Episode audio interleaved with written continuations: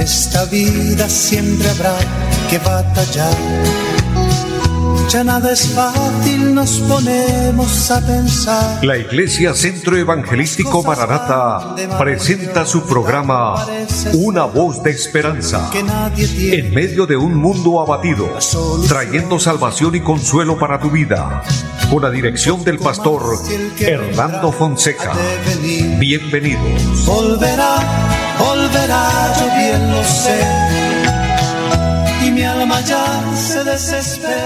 Muy buenas tardes a todos, amables oyentes. Qué bendición una vez más saludarles, bendecirles en el nombre del Señor, dándoles la bienvenida a este su programa Una Voz de Esperanza. Saludo a mi amigo Andrés Felipe, quien está en la parte técnica, y a todo el equipo de trabajo de Radio Melodía. Y a cada uno de ustedes, amables oyentes, les motivamos, les invitamos a que continúen con nosotros. Es una bendición llegar hasta su casa, llegar allí, hasta el lugar donde usted reside, en su trabajo, en su oficina, en la ciudad, en el campo, en cada lugar donde cada quien está. Te bendigo en el amor del Señor, deseo lo mejor para ustedes. Oro a Dios para que estén pasando una tarde bendecida, un día maravilloso. A los que nos siguen a través del Facebook, es una bendición saludarles también, bendecirles, agradecerles su fiel sintonía. Y qué bueno que estemos ahí conectados. Es que de esta manera nos conectamos con Dios, nos conectamos con su bendita y preciosa palabra, ya que este programa tiene un objetivo principal y es transmitir la voz de Dios, la palabra de Dios, una voz de esperanza, en medio de un mundo abatido, como dice el anuncio de nuestro programa, en medio de la confusión, en medio de tantos momentos difíciles. Pues es la voz de Dios, no es otra cosa, es la voz bendita del Señor que nos alienta, que nos fortalece y que nos anima. Saludo en este momento a la hermana Hilda María Herrera, que gozo saludarle, mujer de Dios, bendecirle. Gracias por su palabra de saludo también. Qué bendición. Y a todos, un abrazo grande aquí en nuestra bella ciudad de Bucaramanga y toda el área metropolitana. Un saludo en Piedecuesta a los hermanos que nos sintonizan. Que la gracia de Dios esté con ustedes, es una bendición. Y recordándoles la dirección allí en la carrera séptima número 371, donde nos reunimos para hacer nuestro programa presencial. Estamos realizando actividades, cultos para honra y gloria de nuestro Dios, el día martes a las 7 de la noche, el día jueves 7 de la noche y los domingos 9:30 de la mañana y 5 de la tarde. Cuando usted desee visitarnos, querido hermano, querido amigo, están las puertas abiertas, y quien desee ser parte de nuestra iglesia, será un honor y una bendición pastorearle, bendecirle y guiarle en este camino a la patria celestial. Es nuestro objetivo, es lo que el Señor ha puesto en nuestro corazón. Nuestra obra trabaja sincronizada con la palabra de Dios, en sintonía con el mensaje de Cristo, de llevar las buenas nuevas de salvación, anunciando que Cristo viene pronto. De hecho, es el nombre de nuestra iglesia, Centro Evangelístico Maranata, que la palabra Maranata significa Cristo viene. Cristo viene, mis amados, le estamos esperando y hay que estar preparados, hay que estar listos. Vamos a orar como siempre, presentándonos delante del Señor, pero también agradeciéndole por todo. Y si hay necesidades, si hay peticiones, las podemos presentar en este momento y vamos a decirle al Señor que nos ayude. Él da respuesta a la oración de su pueblo, a la oración de sus hijos. De hecho, nos deja partes importantes de la palabra que respaldan nuestra oración. Mira, en la carta a los Efesios, el capítulo número 6 y el versículo 18, leo para todos esta palabra y dice: orando en todo tiempo con toda oración y súplica en el Espíritu, y velando en ello con toda perseverancia y súplica por todos los santos. Empero, cuando la palabra habla de santos aquí, no se refiere a los santos que hoy el hombre conoce o que la religión tradicional presenta, que son monumentos formados con figura de hombre o de mujer y hechos de cemento, de yeso, o algunos de papel, de madera, etc. No son esos santos. Esos son figuras fabricadas por manos humanas. Aquí los santos se refiere, el apóstol San Pablo está hablando de los redimidos, los lavados en la sangre del Cordero. Si usted, mi hermano, mi hermana, ha aceptado a Cristo en su corazón, ha recibido al Señor en su vida, ha tenido un verdadero arrepentimiento, un encuentro con el Señor, usted es un santo. A esos santos es que se refiere el texto cuando dice que oremos suplicando por todos los santos, es decir, orando los unos por los otros. Por eso le invito, para que oremos al Señor, para que le digamos que nos ayude, que nos bendiga. Y por ende, como les anuncié, que presentemos nuestras necesidades, nuestras peticiones. Oremos a Dios. Padre que esté en el cielo, le damos gracias por tu palabra leída. El consejo divino de tu Santo Espíritu nos dice que debemos orar en todo tiempo. Por eso en esta tarde oramos, agradecidos por la vida, por la salud, agradecidos por este día, por este momento especial, agradecidos por esta emisora, Señor, estos medios que tú utilizas para realizar este programa y llegar así a muchos lugares. Bendice a cada hermano, a cada hermana, a cada hombre, a cada mujer. De la gracia de Dios, ilumine las mentes, los corazones. Trae paz a los corazones afligidos, aquel que está atribulado, aquel que está en pruebas. Minístralo, Señor. Trae consuelo al que está triste. Te suplico sanidad para los enfermos. Tu palabra dice que tú llevaste nuestras enfermedades en la cruz. Y que para quien cree todo es posible, pues creemos en la sanidad divina. Y oramos esperando el milagro de Dios. Obra, Señor, de una manera especial y de acuerdo a la necesidad de cada uno, de acuerdo a la petición. Glorifícate, Dios. Bendice cada familia, bendice, eterno Señor, cada pueblo, cada ciudad. Bendice nuestro país, Colombia, y el mundo. Necesitamos tu ayuda, necesitamos del cielo el refrigerio que viene de Dios. Lo pedimos en Jesucristo y damos muchas gracias. Amén. Amados, confiamos en el Señor, oramos, hablando con Dios, porque sabemos que Dios nos atiende a nuestra súplica. Y de esta manera nos acercamos al Señor. De esta manera mantenemos una relación con Dios, porque orar es hablar con Dios, lo que indica que hay una relación entre Dios y el hombre. Dios siempre ha querido mantener esa relación con nosotros, pero somos nosotros los que nos falta dar el paso hacia Dios. Pues bendigo a los que tienen fe junto conmigo y tenemos a Cristo en el corazón y hemos nacido de nuevo y que estamos ahí buscando del Señor todos los días y por ende esperando al Señor. Nuestro anuncio que damos todos los días, estar preparados, estar listos, porque el Señor viene. En cualquier momento el Señor vendrá. No importa el tiempo que tengamos que esperar. Yo les anuncio porque una cosa es segura. Él viene. Empero no nos dejó una fecha. Puede no demorarse. Puede ser hoy mismo, esta semana. O puede demorarse un poquito. Pero como no sabemos, pues la mejor opción es esperarle. Porque Él prometió y lo que Él promete lo cumple. Todo en su tiempo, todo en su programa.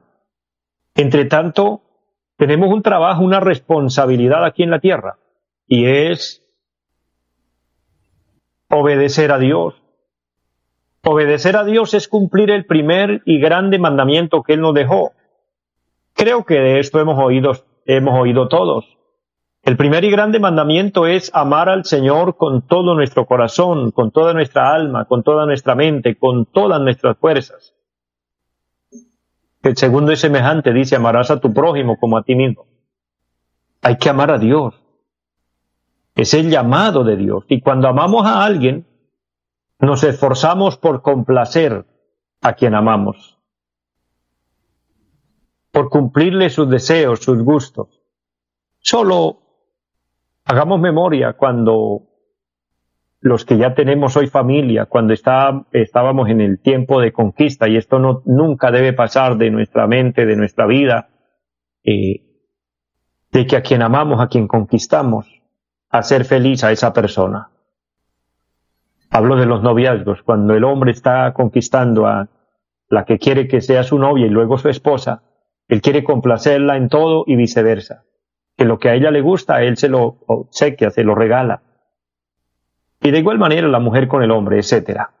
Esto es lo que hace que las relaciones se mantengan por años, cuando trabajamos por hacer feliz a la persona a quien nosotros escogimos para que sea compañera o compañero en el camino de la vida. Eso es un matrimonio feliz. Eso precisamente cuadra como ejemplo para mirar lo que Dios espera de nosotros, que nosotros hagamos un esfuerzo por agradarle a Él, por cumplir con lo que Él quiere de nosotros, con sus demandas. Y quiero hoy compartir una reflexión de la palabra que he titulado ¿Cómo agradar a Dios? Habrán muchas preguntas, habrán interrogantes. ¿Cómo puedo yo agradar a Dios? ¿De qué manera? Mira, tal vez nuestros conceptos humanos, tal vez nuestros pensamientos, nuestra forma de ver, tenga algo que ver con lo que es agradar a Dios, o tal vez no. Pero hay una manera de no equivocarnos, hay una manera de hacer las cosas correctas, y es siguiendo el manual de Dios.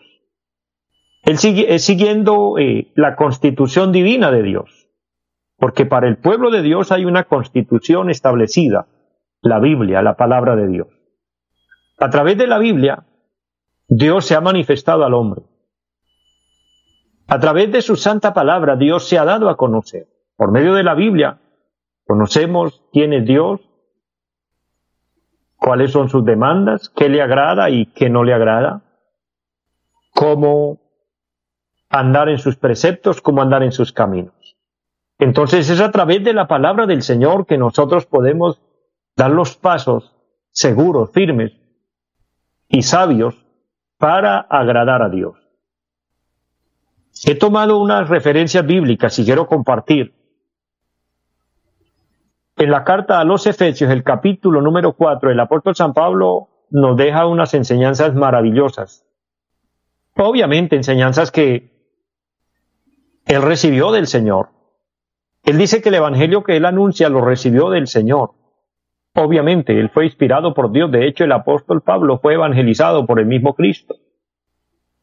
Fue el que tuvo ese privilegio de que el Señor bajara en persona y se le presentara allí cuando iba camino a Damasco. Se le presenta en un resplandor de luz y le dice, Saulo, Saulo, ¿por qué me persigues? Y él estaba persiguiendo a la iglesia cristiana, al pueblo evangélico, podemos decir, como dice hoy popularmente el nombre de los cristianos, que nos dicen evangélicos. ¿Por qué nos dicen evangélicos? Porque seguimos el evangelio de Cristo. Cristianos porque seguimos a Cristo. Entonces allí se le presenta el Señor al apóstol y le dice, ¿por qué me persigues? Y en fin, tienen una conversación y allí es convencido Pablo de convertirse a Cristo. Ahora se convierte en un fiel seguidor. Y ahora él, su objetivo es agradar a su Señor, agradar a su maestro. El discípulo queriendo agradar a su maestro. Me refiero a Pablo como discípulo, a Cristo como el maestro por excelencia, el maestro número uno, por quien también debemos nosotros trabajar y luchar para poder agradarlo. Y ya con una experiencia amplia, con un conocimiento precioso de parte de Dios, el apóstol habla de esta manera, y vamos a Efesios capítulo 4 y el versículo número 17, dice, esto pues digo y requiero en el Señor, que ya no andéis como los otros gentiles que andan en la vanidad de su mente. Aquí el apóstol hace un llamado. Él está mostrando que él agrada a Dios, que él ya conoce al Señor y está dedicado a su voluntad, está dedicado a servirle, a seguirlo en su camino. Y él quiere motivar para que la iglesia también lo haga. Y hoy esta palabra es para usted y para mí, el Espíritu Santo anunciándonos, hablándonos para que nosotros también demos los pasos ascendentes para agradar a Dios. Ahora, para poder entender este versículo donde el apóstol dice, esto pues digo y requiero, es una palabra pronunciada y es un requerimiento. Él está como diciendo, yo quisiera exigir, quisiera pedir que hagamos la voluntad de Dios, que agrademos al Señor. Pero para comprender esto, vamos a ampliarlo un poquito con otros versículos importantes de la palabra del Señor que nos muestran a qué es que el apóstol se está refiriendo. En la carta a los Gálatas, el capítulo número 1, Y el versículo número 10, el apóstol está enfocado en lo que es agradar a Dios. Y dice, pues busco ahora el favor de los hombres o el de Dios.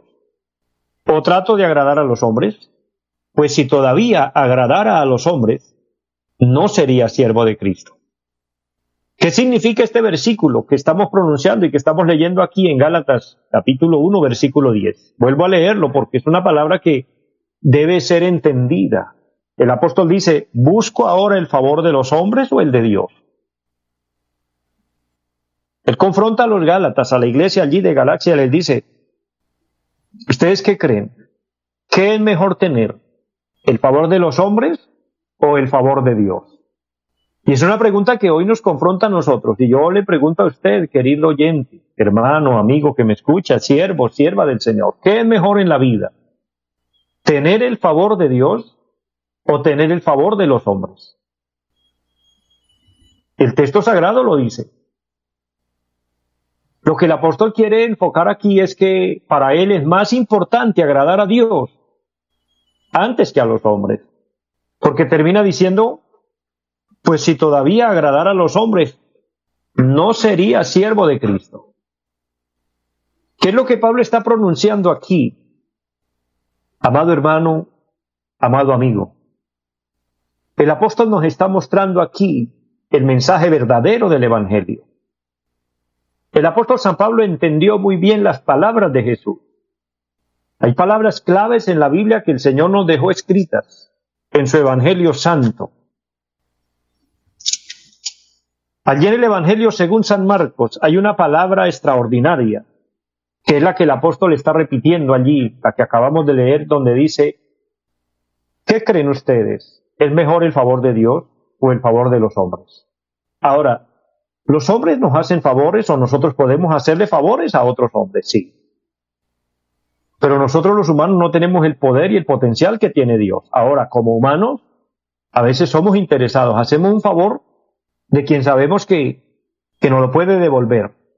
O hacemos un favor por conveniencia. De hecho, examinémonos si de verdad hacemos favores porque somos buenas personas, porque queremos el bien de otros o simplemente porque queremos ganar la amistad de alguien o porque estamos devolviendo un favor a alguien. Empero Dios nos hace favores simplemente porque es su naturaleza, Él es bueno. Y nadie más nos hace favores como Dios. Él es el que todo lo puede y todos los favores, los más grandes en la vida, los hemos recibido de Él. Y por esa causa el apóstol está diciendo, ¿qué creen ustedes que es mejor? ¿El favor de Dios o el favor de los hombres? Y él dice, yo busco el favor de Dios, por eso prefiero agradar a Dios antes que a los hombres. Retomando estas palabras de los labios de Cristo, en el Evangelio según San Marcos, el capítulo número 8, el Señor dice, en el versículo 36, San Marcos 8, versículo número 36, dice la palabra, porque ¿qué aprovechará al hombre si ganare todo el mundo y perdiere su alma? ¿O qué recompensa dará el hombre por su alma? Aquí habla de lo espiritual. Aquí se enfoca el Señor Jesucristo en lo espiritual. Mire, nuestro amado Señor Jesucristo, transmitiendo su mensaje de salvación, fue muy directo a la parte espiritual. Y Él dice, ¿de qué sirven los favores humanos? ¿De qué sirven las recompensas humanas? ¿De qué sirve lo de aquí? Y no porque Él lo tenga en poco, no porque lo de aquí no valga. Les bendigo a todos y deseo que ustedes sean prosperados en todo, que tengan buena salud, que tengan buen trabajo, que tengan buenos ingresos, que tengan una buena casa donde vivir, un buen transporte, buena ropa, buena comida, etc. Es lo mejor y yo deseo lo mejor para ustedes. Y obviamente Dios desea eso para nosotros y más. Pero más que eso, el Señor le agrada lo espiritual y busca y propende por lo espiritual. Y Él dice aquí, ¿qué aprovechará al hombre si ganare todo el mundo? Hay un decir popular que lo escuchaba yo hace años, no sé si todavía algunos lo recuerden, que dicen, dime cuánto tienes y te diré cuánto vales. Porque el ser humano siempre evalúa a los demás por lo que tienen. O uno personalmente muchas veces es evaluado y es admirado por lo que tiene. Vaya que si una persona tiene dinero, tiene posesiones, es muy reconocida y es muy tenida en cuenta porque se espera que de esa persona de pronto se puede recibir algo. Muchos les gusta asociarse ni tener amigos que tengan dinero porque dice de ellos puedo recibir algo, pero si ve a alguien que no tiene, si ve a alguien en la miseria, en la pobreza, muchas veces ni se le habla porque dice no, de este no voy a recibir nada, ¿para qué tratarlo? Porque siempre el corazón del hombre tiene una tendencia hacia lo material. Y aquí el Señor está hablando con personas que se rodean de gente que es pudiente, de gente que tiene dinero, de gente que se ve que va bien en la vida, en todo. Y entonces para complacerlos no importa lo que haya que hacer, así toque aparentar cosas, pero hay que estar al mismo nivel de ellos para ganarnos la amistad de ellos y estar ahí en el entorno con ellos. Y el Señor les dice, bueno, ¿y qué recompensa tiene usted de eso?